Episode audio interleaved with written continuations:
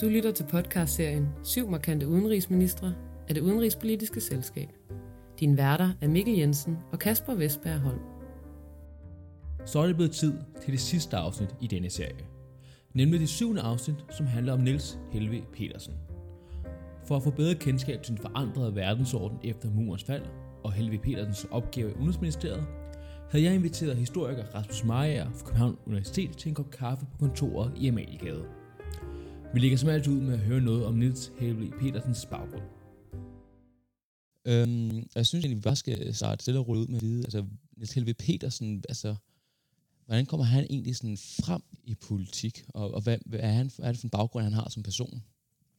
Jamen altså, Niels Helve Petersen, han var jo... Øh, han var jo så meget politiker, som man overhovedet kunne være, kan man sige. Han kom fra et, øh, et meget politisk hjem. Mm. Begge hans forældre var radikale politikere. Christian Helve Petersen kender de fleste jo. Øh, var øh, blandt andet med til at skrive øh, Oprør fra midten. Øh, og øh, og øh, Niels Helve Petersen, han, øh, han blev også valgt meget tidligt ind i øh, Folketinget. Han er født i 1939. Men allerede, øh, da han er 6-27 år, blev han valgt ind i Folketinget i 1966. Og med tre års undtagelse, altså fra 74 til 77, der er øh, Niels Helve Petersen medlem af Folketinget for det radikale venstre. Og han trådte faktisk først ud af, af Folketinget i, øh, i 2011. Ja, for han laver lidt en, en, en lynkarriere på en eller anden måde. Altså han er jo relativt ung, da han kommer ind foran til så mange andre. Der er jo en gennemsnit alder på, på 52 år, øh, da han bliver faldet ind som, som 27-årig. Og for os sådan relativt hurtigt sådan ret meget ansvar? Altså, hvad er det for en altså, altså en anerkendelse, han får internt i partiet? Altså sådan Jamen, han er simpelthen en dygtig og ja. savlig og pragmatisk arbejdende politiker. Det lykkedes som ret hurtigt at etablere en magtbase. Og øh, allerede i 1978, der bliver han jo reelt leder af, af partiet, og det er han frem til 1988. Ja. Øhm, ja.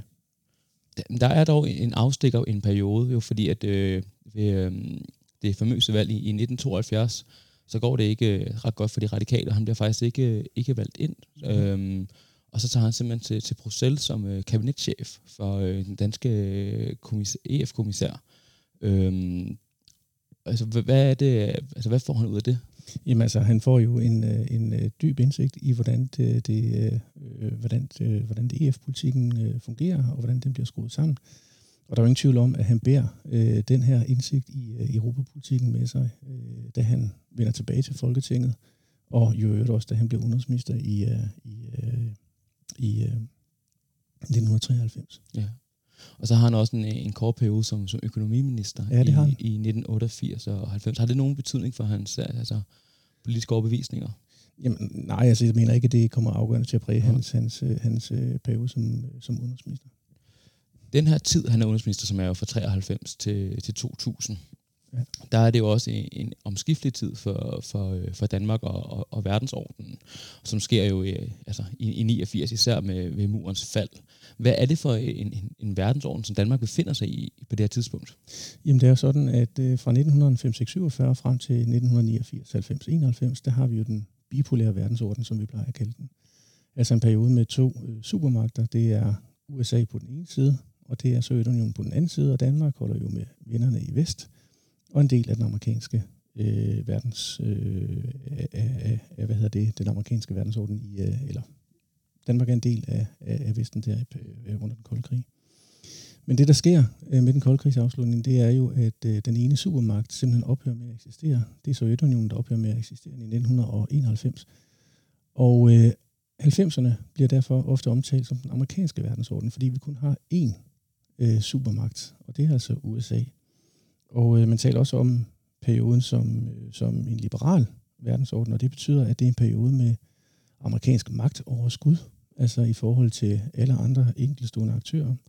Det er en periode, hvor øh, man kan sige, at det liberale demokrati, det bliver udbredt. Øh, der er en lang række lande, der, der, der går fra øh, at være politistater til at blive demokratiske. Det er en periode, hvor at markedsøkonomien den bliver udbredt øh, ganske, øh, ganske, øh, ganske dramatisk.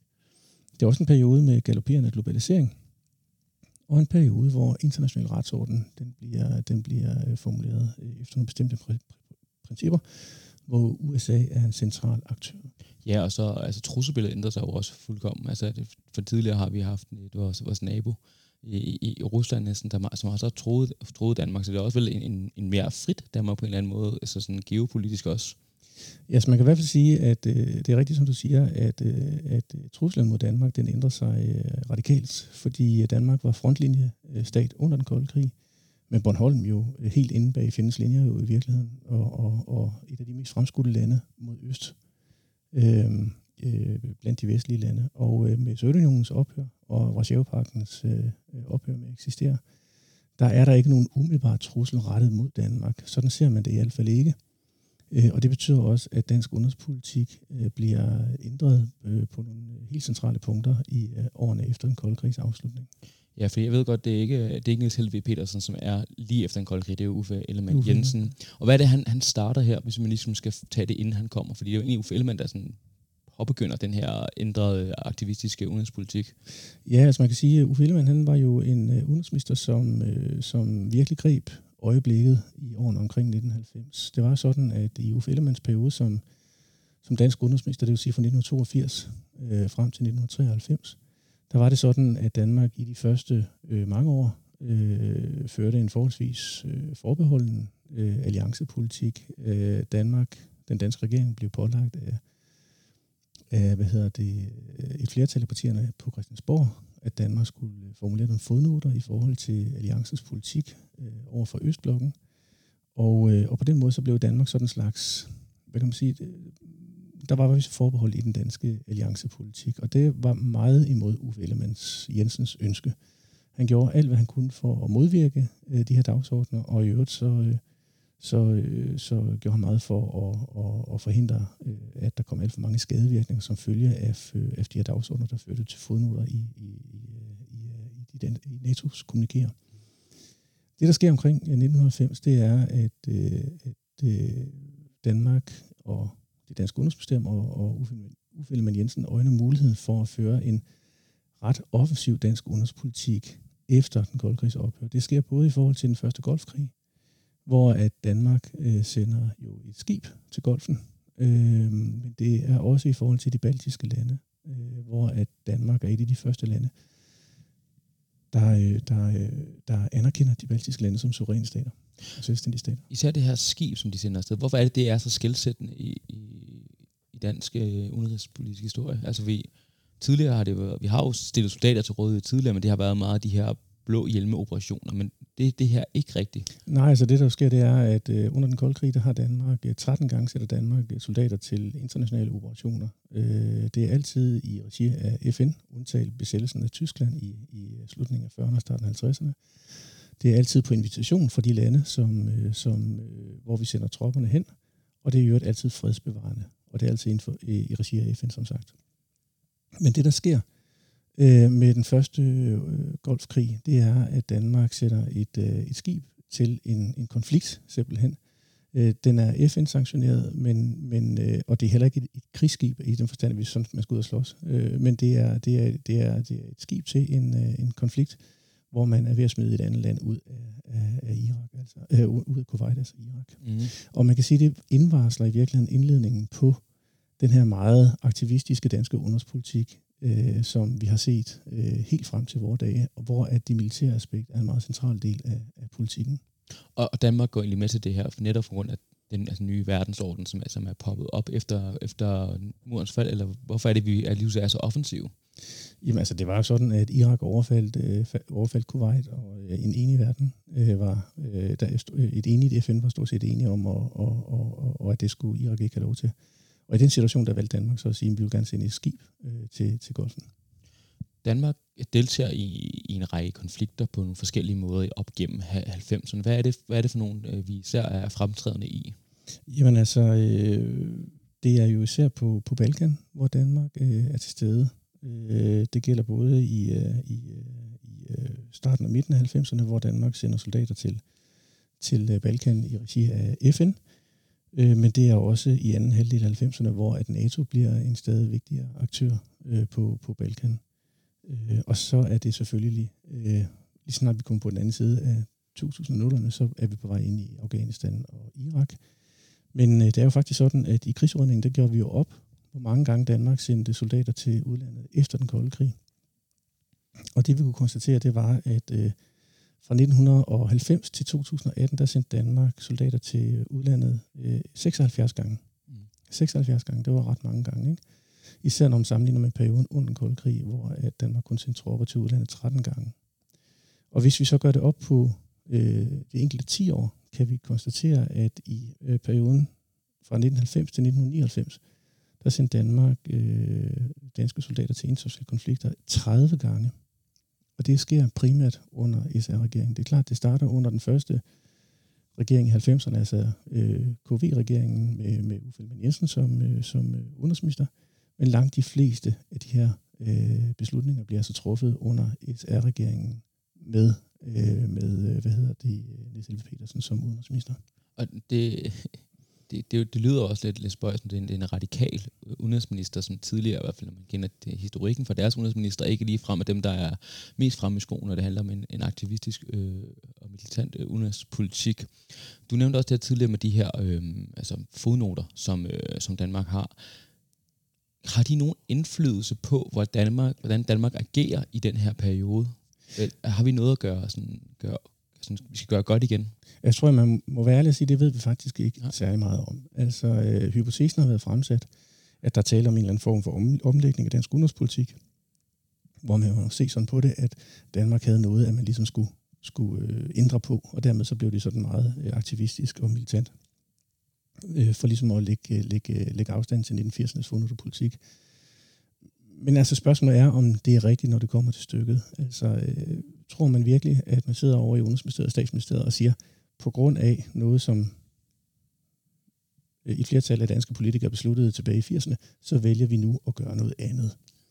Det tvivler jeg øh, på. Men kan det ikke have blakket Danmarks ry? Altså, hvad man skulle gøre? Det er jo en alliance, men man er del af, men noget så også øh, del, det er del i. Jo, men det er klart, at det er jo ikke sådan noget, at det ligefrem fremmede Danmarks renommé i NATO, at Danmark øh, formulerer et antal fodnoter, men, men selv når det kommer til det, så skal man passe på, at man ikke, øh, man ikke ligger for meget i det, fordi øh, det var jo faktisk sådan, at i NATO blev der sat 100 fodnoter af øh, samtlige alliancelande i, øh, i, øh, i op gennem 80'erne.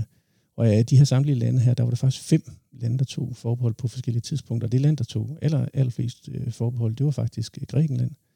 Så tog Danmark næstflest. Spanien tog faktisk også en hel del forbehold øh, undervejs. Norge satte en enkelt fodnote. Frankrig satte et par stykker. Mm. Så det der med at sige, at Danmark var det eneste land, der tog forbehold for, for, for fordele af NATO's politik over for Østblokken øh, i 1980'erne, det er sådan set ikke, ikke rigtigt. Det, det betyder ikke, at jeg argumenterer for, at øh, var uden betydning for Danmarks renommé. Jeg tror bestemt ikke, at det var hjælpsomt øh, for Danmark, at, at de her fodnoter de blev sat. Men man skal bare ikke tillægge dem så stor betydning, at man tror, at det er derfor, at Danmark i 1990'erne fører den sikkerhedspolitik, som man gør. Altså det tror jeg, man må forstå helt anderledes. Altså, Hvordan skal man så forstå det? Sådan? Jeg mener grundlæggende set, at man kan forstå dansk øh, udenrigs- og sikkerhedspolitik i 90'erne som tilpasning til den nye verdensorden, der opstår efter 1990. Altså det er jo sådan, at Danmark har i perioden efter 1864 grundlæggende set ført småstatspolitik. Fra 1964 frem til 2. verdenskrig, der ville Danmark ikke befinde sig på Tysklands fjenders side, og det betød, at Danmark hele tiden balancerede på en udenrigspolitikken på en sådan måde, så man ikke provokerede tyskerne. Mm. Danmark var en småstat. Under den kolde krig, der førte Danmark jo i virkeligheden også småstatspolitik. Man forsøgte først at få etableret en nordisk forsvarsalliance i 1948-49. Da det ikke lykkedes, så gik man ind i Atlantpakten, som det hed.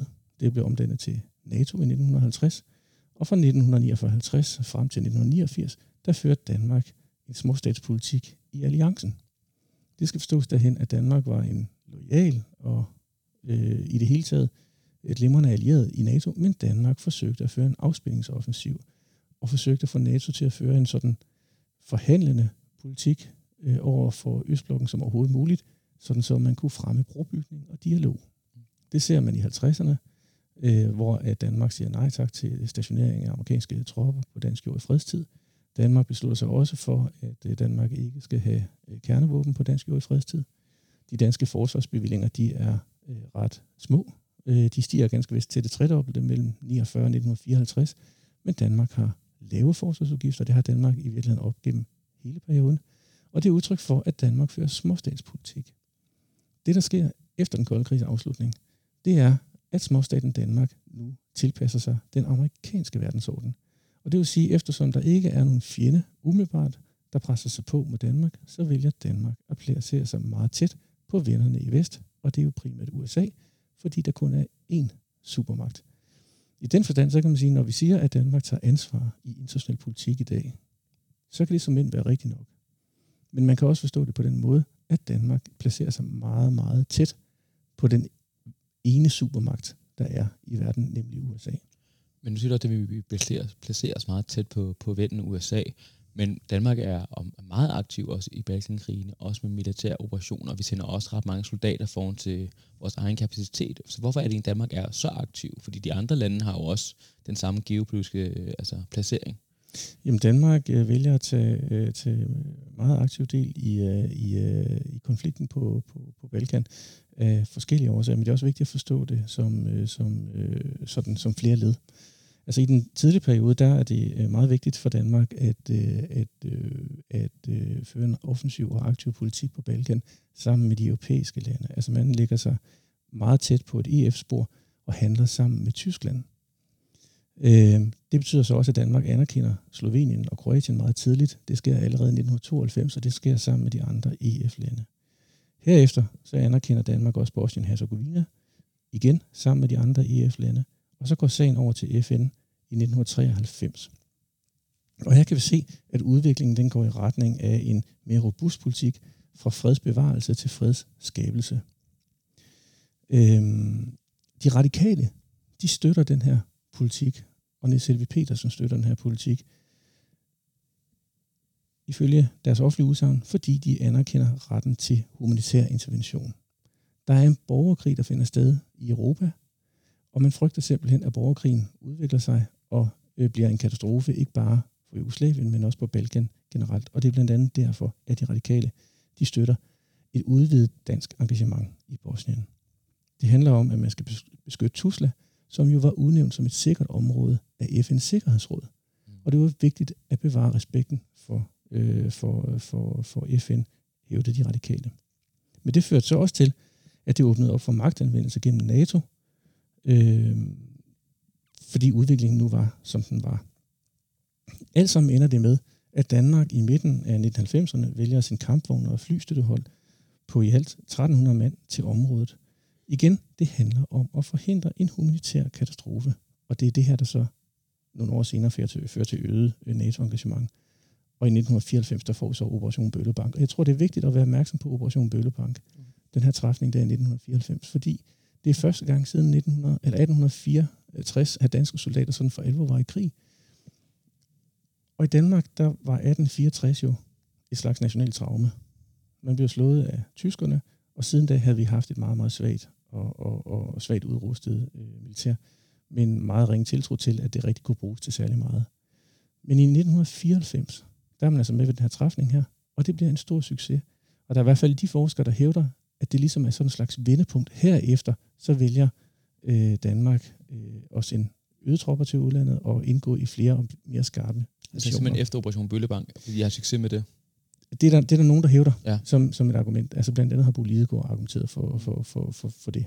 Men altså, jeg, jeg tror, det er vigtigt at også understrege, når vi nu taler om de her ting her, at vi befinder os i en del af, af historien, hvor at vi ikke har særlig meget empirisk forskning. Altså, så meget af det, det formuleres også på hypotesens niveau især de her kampvogne, som du også nævnte tidligere, det var også meget omdiskuteret i, i sin samtid, fordi man følte, det måske var, var for offensivt, at man gik ind med, med kampvogne. Hvorfor er det bare, at Danmark valgte at, at gå forrest med det? Jamen Danmark valgte simpelthen at, at gå for, øh, forrest, forrest med de her ting, fordi øh, der var en humanitær katastrofe under opsejling, og man ville gøre alt, hvad man kunne for at forhindre den øh, humanitære katastrofe i at udfolde sig øh, yderligere. Og det var simpelthen de argumenter, man brugte, øh, da, man, da man sendte dem afsted i, øh, i midten af 90'erne. Mm.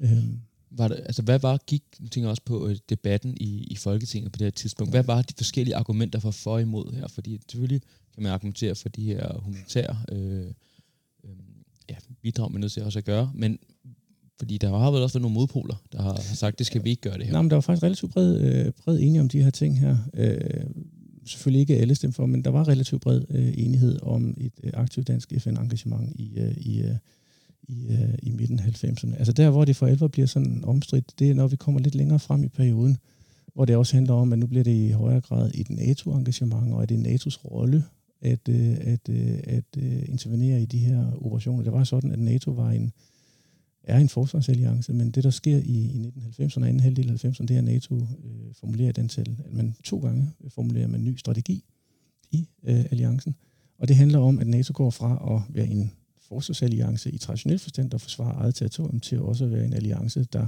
laver out-of-area-operationer. Altså det med, at man går ind et andet sted, og så simpelthen øh, skaber fred et sted, hvor der faktisk er en konflikt. Ikke? Øh, og det var øh, relativt øh, omstridt, øh, og det er helt tydeligt, at når vi kigger på, øh, på, øh, på, øh, på de drøftelser, der er både i Udenrigsministeriet og i Statsministeriet i den her periode her, hvor at Niels Petersen han, han er udenrigsminister, der er det helt tydeligt, at, øh, at der siger man én ting over for offentligheden, og så siger man noget andet bag lukkede døre.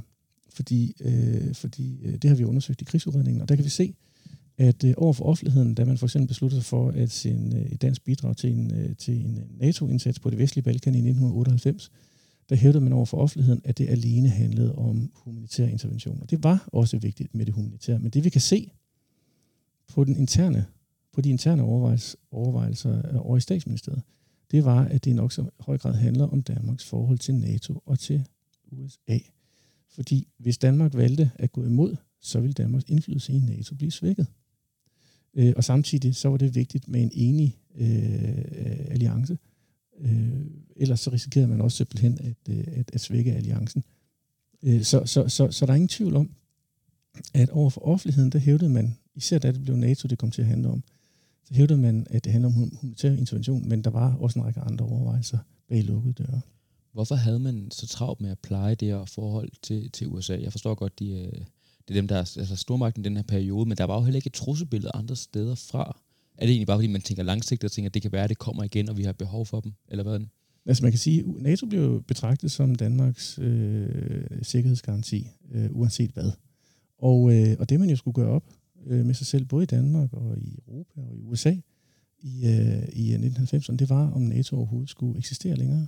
Altså det var sådan, at NATO var et barn af den kolde krig, dannet i 1949-50, øh, med et klart formål. Øh, men man kan sige, med Sovjetunionens ophør i 1991 og Varsjavepagtens ophør i 1991, med, øh, nej, øh, nå, det er også lige meget, men med, med, med Varsjavapagtens ophør, så, øh, så er det jo klart, så, så må man rejse spørgsmålet, har, vi, har NATO overhovedet nogle, øh, nogle, øh, nogle øh, rolle og funktion længere? Øh, og det, der så sker op gennem 90'erne, det er, at man beslutter sig for, at NATO skal fortsætte at eksistere, og man vil bruge NATO til nogle nye opgaver, simpelthen til at skabe fred, i stedet for alene at være en forsvarsalliance. Øhm, det er simpelthen den kontekst, det her det foregår i. Hvad, hvad synes Niels Helve Petersen om det, at man ligesom ændrer NATO's rolle? Jamen, jeg tror sådan set, at Niels øh, Helve Petersen og det radikale var meget pragmatisk på den måde, men det er jo historiens ironi, at, øh, at det her parti, der var så, så, så skeptisk over for alliancen i den tidlige periode, og som øh, op gennem hele den kolde krig stod på en, en afspændingslinje, op gennem 90'erne jo i virkeligheden blev det parti, der havde udenrigsministerposten i en periode, hvor at Danmark fik en stadig mere militaristisk udenrigspolitik. Øh, men de radikale, Øh, de stod øh, fuldt på mål for, for, for, for alliancemedlemskabet, og for også for den nye linje i, i sikkerhedspolitikken. Men der er ingen tvivl om, at det har krævet visse overvejelser øh, hos, øh, hos, øh, hos øh, Niels Petersen. Især da man i 1998 traf beslutning om at levere et dansk bidrag til en NATO-indsats på det vestlige Balkan, uden at der forelå et FN-mandat. Men der er det også vigtigt, at man skal prøve at kontekstualisere det, og det fortæller lidt om, hvem Niels Petersen var som politiker. Fordi i 1998, der var man i en situation, hvor at man skulle vælge mellem enten at træffe en beslutning om at sende et dansk bidrag uden et FN-mandat, eller så skulle man sige, at det ville man ikke.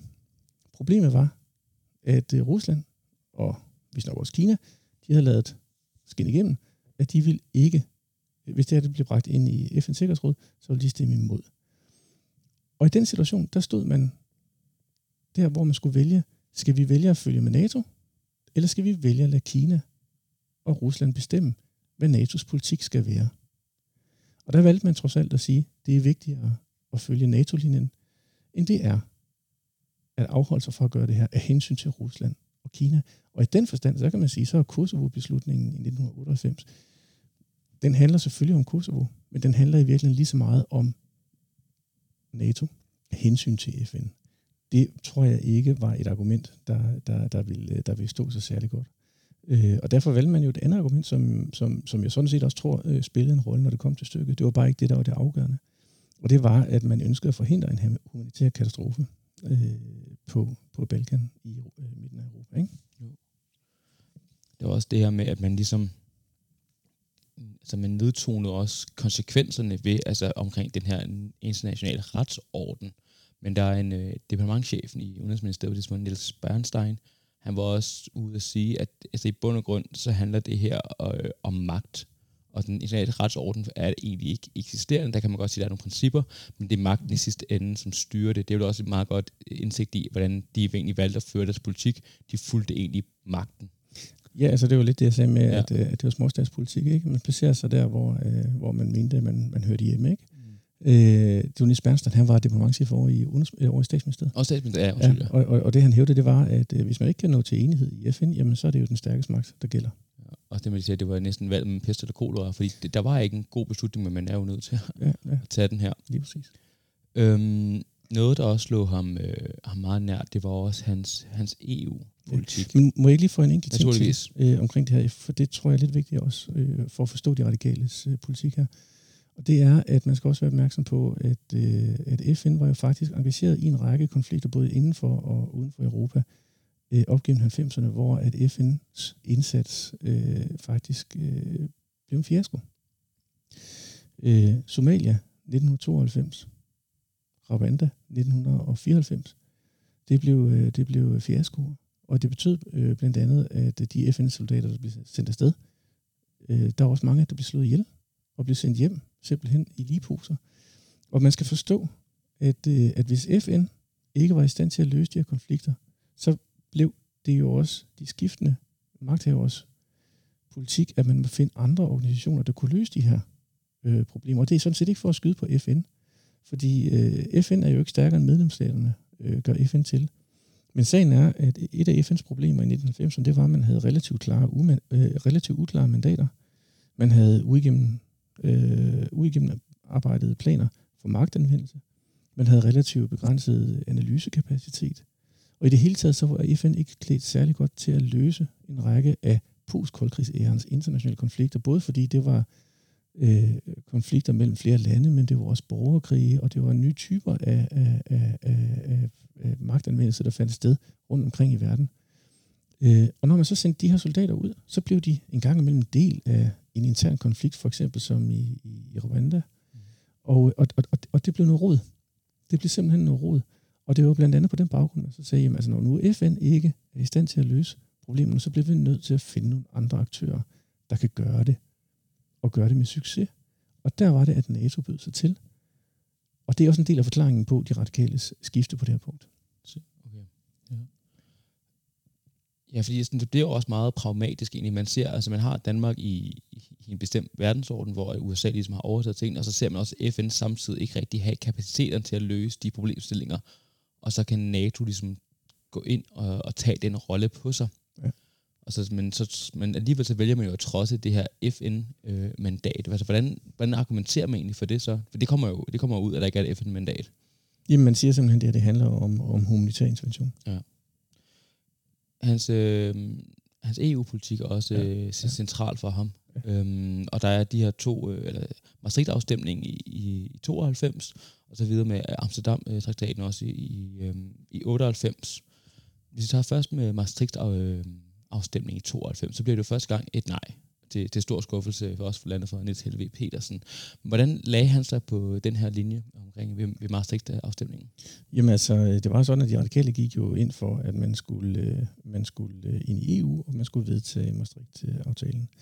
Men, men, men sådan ville danskerne jo ikke det. Altså det var sådan, at ved afstemningen den 2. juni, der var det 50,7 procent, eller deromkring, der stemte imod, mens et stort mindretal stemte for.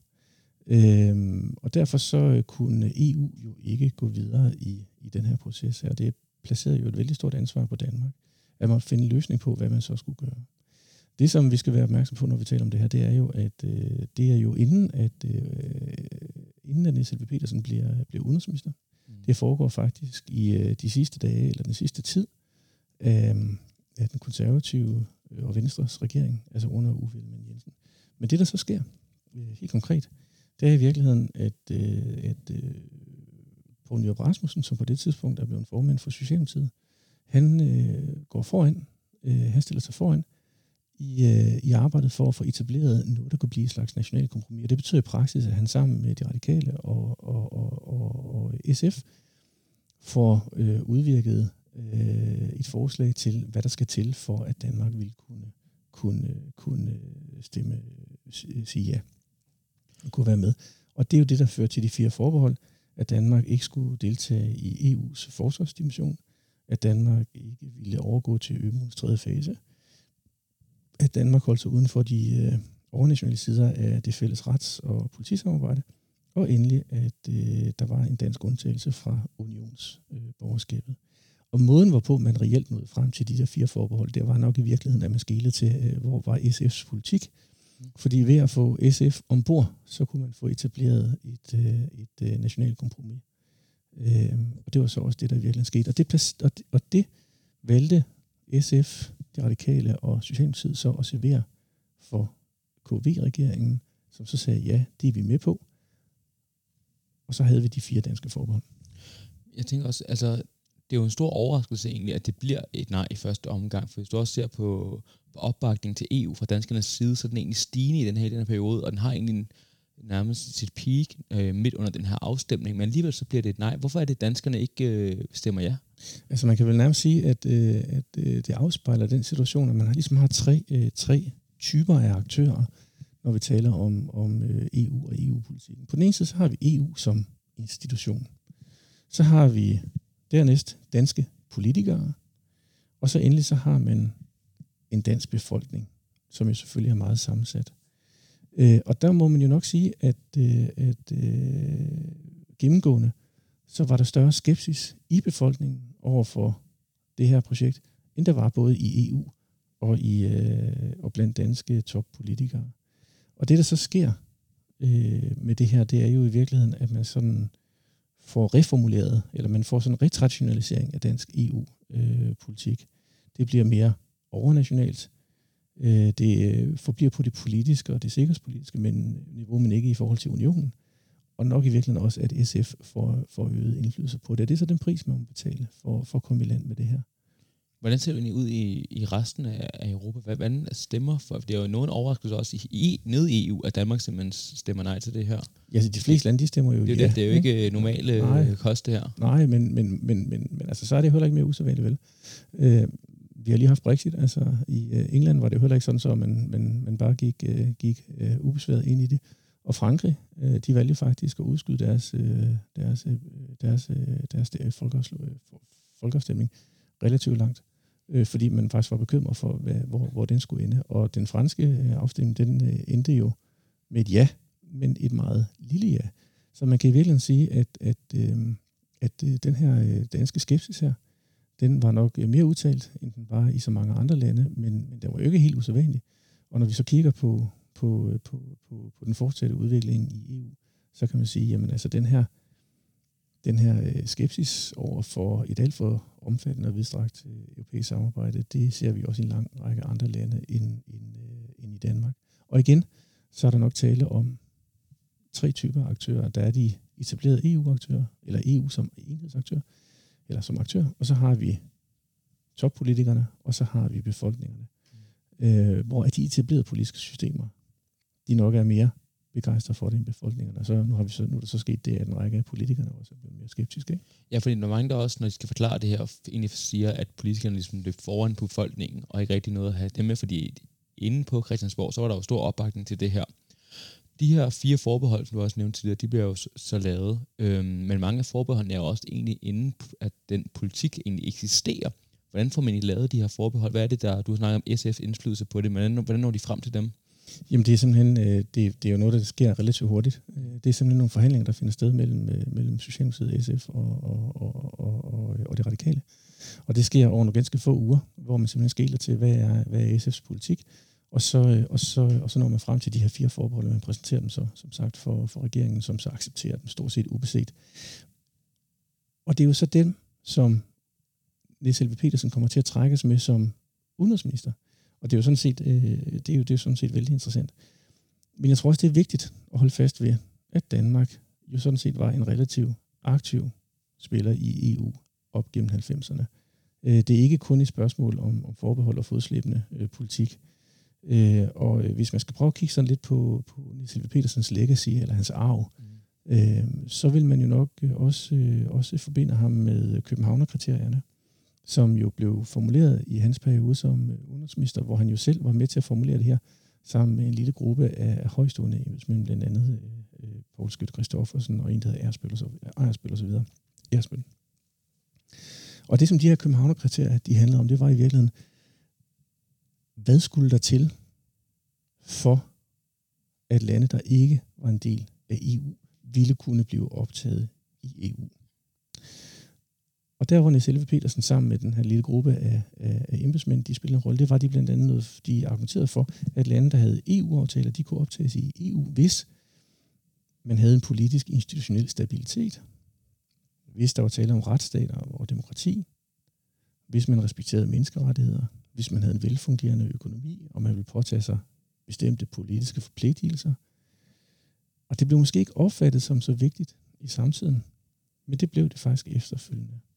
Og hvis vi skal prøve på ligesom at sige, hvad var det Silvi Petersens væsentligste bidrag til dansk mm. europapolitik op igennem 90'erne, så var det jo nok på den ene side, at han var med til det her med forbeholdene, som så samtidig blev det argument, han selv anvendte for at træde tilbage i 2000. Han sagde, at han kunne ikke administrere dansk udenrigspolitik, fordi han var imod de her forbehold.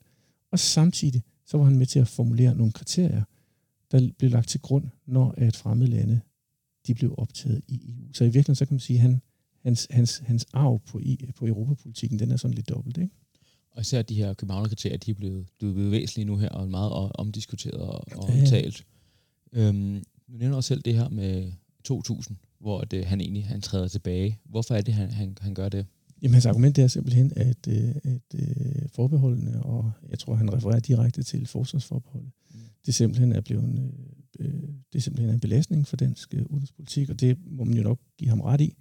Øh, stort set alle eksperter peger jo på, at, øh, at, at forsvarsforbeholdet øh, savligt set bør, bør øh, bringes til, op, og, øh, til afskaffelse. Og det hænger simpelthen sammen med, at, øh, at der er visse dele af det europæiske samarbejde, som Danmark ikke kan være med i, og det begyndte allerede i den øh, periode der, og vi ser det faktisk også i dag, hvor man jo er ved at lægge planer for, hvordan Danmark skal, og EU skal forholde sig sikkerhedspolitisk fremadrettet, og der kan Danmark simpelthen ikke være med i drøftelserne, fordi vi har det her forbehold. Og det så Niels Helve Petersen helt tilbage i, øh, i 2000, og så brugte han det som argument for at sige, nu vil han ikke være med længere, så trådte han ud. Hvad var det for nogle ting, han gerne ville have deltaget i? Var der, var der en eller anden bestemt ting, der var udslagsgivende for hans beslutning? Det handlede i virkeligheden om, at man, øh, man, man havde jo forskellige drøftelser af, hvordan man skulle, så at sige, få sikkerhedspolitikken endnu mere integreret i det europæiske samarbejde. Og det kunne Danmark så bare ikke være med i. Og jeg tror måske også, at Nisse Petersen var opmærksom på, at, øh, at øh, forbeholdet måske kunne have den, øh, den konsekvens, at det førte Danmark øh, i armene på USA, for så vidt som, at når der er ting, vi ikke kan lave med vores europæiske venner, jamen så vil Danmark måske kompensere i andre sammenhæng, for eksempel i forhold til USA eller i midlertidige koalitioner. Og det betyder i praksis, at det der forsvarsforbehold, der måske egentlig handlede om at lægge en dæmper på dansk militær aktivisme, ja det var jo måske i virkeligheden noget af det, der var med til at skubbe Danmark ud i overhældingsbanen inden for selvsamme felt. Ikke? Det tror jeg, at Niels Petersen han havde set. Og, øh, og, øh, og han ville i hvert fald meget, meget gerne af med de her forbehold her. Så vi bliver simpelthen for afhængige af USA grund af det her forsvarsforhold, eller muligvis i hvert fald gøre det. Jeg ved ikke, om man kan sige, at man ligefrem bliver afhængig af USA. Jeg tror, man kan sige det på den måde, at der vil være en, en der vil bestå en risiko for, at man kompenserer mm. ved at have et forbehold på et punkt, så kompenserer man i anden sammenhæng. Ikke? Og, og, og det ønskede Silve Petersen et opgør med. Tror du, at øh, den aktivistiske udenrigspolitik, der blev ført gennem 90'erne, hvor Danmark var aktivist, har haft nogen indflydelse på det, fordi han ligesom har haft erfaringer med at se, hvordan Danmark egentlig er blevet også nødsaget til at deltage i nogle aktioner. Det har gjort det. Nej, det tror jeg simpelthen ikke. Det tror jeg simpelthen ikke. Men, men, men, men der er ingen tvivl om, at Danmark op gennem 90'erne meget gerne ville være med. Og jeg tror grundlæggende set, det handlede om, at Danmark ønskede at have et tæt og, og, og godt forhold til USA. Det er jo sådan, at i, øh, i krigsudredningen, der undersøgte vi argumenter for øh, at gå i krig i Kosovo, Afghanistan og Irak, og øh, det var meget, meget lidt. Vi kunne se, at det handlede om interne forhold i de lande, hvor man engagerede sig. Øh, den konflikt, hvor at den, den, konflikt, spil, den konflikt, som vi taler om, den spillede den største rolle, altså sådan noget indrigspolitisk, det var i, øh, det var i Kosovo, hvor man jo rigtig nok var bekymret over den humanitære situation. Men grundlæggende set, så handler det om forhold til NATO i Kosovo. Da Danmark valgte at gå med i forhold til Afghanistan, det handlede det helt og aldeles om forholdet til øh, USA. Og det samme var jo faktisk tilfældet i 2003, da Danmark øh, gik med, med, med, med blandt andet USA og England i øh, forhold til Irak. Der var argumentet, at det handler om, at Danmark skal have et tæt og godt forhold til USA. Så det er ikke så meget de her indrigspolitiske forhold i de lande, som, som Danmark går i krig i, der spiller en rolle. Ja. Noget af det sidste, vi skal have fat i her, det er den ulandspolitik, øh, som, som Niels Helve Petersen også, øh, også fører i den her periode, fordi det er egentlig lidt, lidt anderledes for Danmark end, end andre lande, fordi at efter den kolde krig, så er der mange andre lande, som skærer ned på deres udviklingsbistand. Men det, det sker faktisk egentlig det modsatte i Danmark, hvor vi egentlig øh, skruer op for det under Niels Helvis Peters tid. Hvad er det egentlig, han, han har mærket sig der? Jamen altså, det der er ved det, det er, at øh, det er jo ikke kun Niels Helvis Petersen, det skal vi også holde ja. fast med. Det er jo sådan, det er faktisk Poul Nielsen, der er, der er minister for området i den her mm. periode her. Men det er rigtigt, at, øh, at man har nogle principper for bistandspolitikken, og de blev formuleret i 1993 øh, efter regeringsskiftet. Og øh, det er sådan noget med, at man ønsker at, at bruge øh, bistandspolitikken til at fremme sikkerhed. Øh, man ønsker at bruge øh, bistandspolitikken til at fremme øh, demokrati. Øh, man skal også bruge bistandspolitikken, ulandsbistanden til at fremme menneskerettigheder, økonomisk og social udvikling, og faktisk også miljøspørgsmål. Øh, med andre ord, så var det sådan, at, øh, at den regering, som, øh, som, øh, som øh, Niels Petersen var udenrigsminister i, de brugte ulandsbistanden til at, at fremme de samme værdier, som man faktisk forsøgte at fremme i øh, EU-politikken. Og det førte blandt andet til, at man oprettede noget, man kaldte MIKA, altså en miljø- og katastroferamme, som, øh, som blev inddelt på den måde, at man på den ene side havde noget nødhjælpsbistand, og så havde man noget miljøbistand. Og en del af miljøbestanden, den blev så faktisk administreret over i, øh, i Miljøministeriet. Resten blev så administreret i Udenrigsministeriet, i det, der dengang hed Danida. Sådan seks, seks år senere, i 1999, der opretter man noget, der hedder MIFRESTA, altså Miljøfreds- og Stabilitetsrammen. Og der er tale om, at man fordeler de bevillinger, der er her i, til miljøpolitik, til freds- og stabilitetspolitik, og det handler blandt andet om, om, øh, om øh, at forebygge konflikter rundt omkring i verden. Øh, og det er ret betragtelige beløb, vi taler om, der bliver overført til det her. Altså, øh, Mifrista får faktisk 0,29 procent af dansk BNP i 1999. Øhm, og hvis vi bare prøver at kigge lidt på omfanget af den danske ulandsbistand, så handler det om, at man i 1993, der når man 1% af BNP. Øh, og så giver man yderligere til Mika og Mifresta. Og, og den danske ulandsbistand, den topper i 2001 med ikke mindre end 12,8 milliarder kroner, øh, hvilket jo er et ganske, ganske stort beløb. Af de her knap 13 millioner, der gik øh, godt og vel 13 eller 3 milliarder til Afrika. Øh, knap 2 milliarder, de gik til Asien. 2,5 gik til FN-systemet. 1 milliard til Verdensbanken, og så knap milliard til, til, til, til den her miljø- og freds- og stabilitetsramme.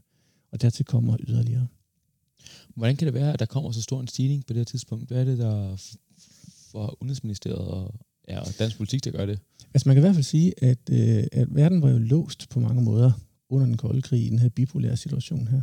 Men det, der sker efter den kolde krigs afslutning, det er jo, at øh, vi har en, øh, lang række lande, øh, også i Europa, øh, som jo, øh, hvor man simpelthen kan bruge nogle af de her penge her til at få fremmet demokrati og stabilitet i Øst- og Centraleuropa. Øh, og det er jo simpelthen sådan et mulighedernes vindue, der opstår for, for dansk udenrigspolitik i 90'erne. Øh, men der er selvfølgelig også masser af penge, øh, der bliver brugt øh, til, til fremme af bistandsindsatser, samarbejde med private organisationer og virksomheder, fokus på fattigdomsbekæmpelse, fremme af bæredygtig udvikling, øh, udbygge uddannelser og sociale sektorer osv fokus på ligestilling og kvinders rolle i samfundet og hensyn til miljøet, som man i 90'erne siger, det er simpelthen vigtigt for Danmark at bidrage til at ændre på de her forhold her, eller fremme disse, disse, disse forhold her. Øh, og det tror jeg har noget at gøre med 90'erne. Det er sådan en slags, man kan sige, det er en slags ny begyndelse efter den kolde krigs afslutning. Jeg kan ikke lade mig at tænke, at det er ikke sikkert, at der er en pointe i det overhovedet, men vi sagde tidligere, det er en radikal udenrigsminister, som er i front for den her. Danmark fører en mere aktivistisk udenrigspolitik. Kan det også være, at men har også for at, ligesom at kontrollere sit bagland, også nødt til at få noget værdi politik igennem for at opveje det, man har gang i. For det har man tidligere argumenteret for i tidligere perioder, hvor man ligesom begynder at skrue på de knapper, så er det fordi, at det ser også godt ud, at man ligesom er i front der. Det kan sagtens være. Jeg vil sige, det er en hypotese, som nok skal testes på, ja. på, på kildematerialet. Øh, men, men, men jeg tror da bestemt, at, at det ligger inden for rammerne af den værdipolitik, som de radikale havde. Vi skal bare huske på, at ulandsbistandspolitikken, den lå i meget høj grad i Socialdemokratiet med Poul Nielsen i den her periode her. Så det er ikke kun radikal politik. Nej. Øh, jeg, jeg tror mere, det, er, det var regeringspolitik. Ikke? Okay. Ja. Vi har også noget med, gerne snakke lidt om hans, hans eftermæl. Nu er det jo, han er jo kun, øh, det er jo for nylig, at han, han døde desværre, Niels mm. Petersen. Men, og du har sagt, der er ikke fordi, der har lavet så meget sådan, altså der er ikke skrevet så meget litteratur om ham endnu, men hvad er hans eftermæl egentlig blevet som, som udenrigsminister? Jamen, jeg tror egentlig, at han har et, øh, et, et det er min forståelse, at han egentlig har et meget øh, udmærket eftermæle. Altså, Niels Petersen, han var en uh, savlig og kyndig udenrigsminister. Han var udenrigsminister over en relativt lang periode fra 1993 til 2000. Det er jo, altså, det er, det er en pæn periode. Altså, Uffe Ellemann, han var fra 82 til, til 93. Og så var, øh, så var øh, Per Stig Møller også udenrigsminister i, i lang tid under, under, under øh, Anders Fogh Rasmussen. Øh, men, altså, og, men, men, men, men på den måde så er Niels Petersen jo en af dem, der faktisk har siddet relativt lang tid i, i, i, i, i Udenrigsministeriet. Jamen, han, han har et godt eftermæle. Han var en, en minister, der fik uh, ordnet sine ting. Han, uh, han uh, fik uh, fundet en lang række kompromiser uh, inden for de områder, som han arbejdede med, og han fik sine ting igennem.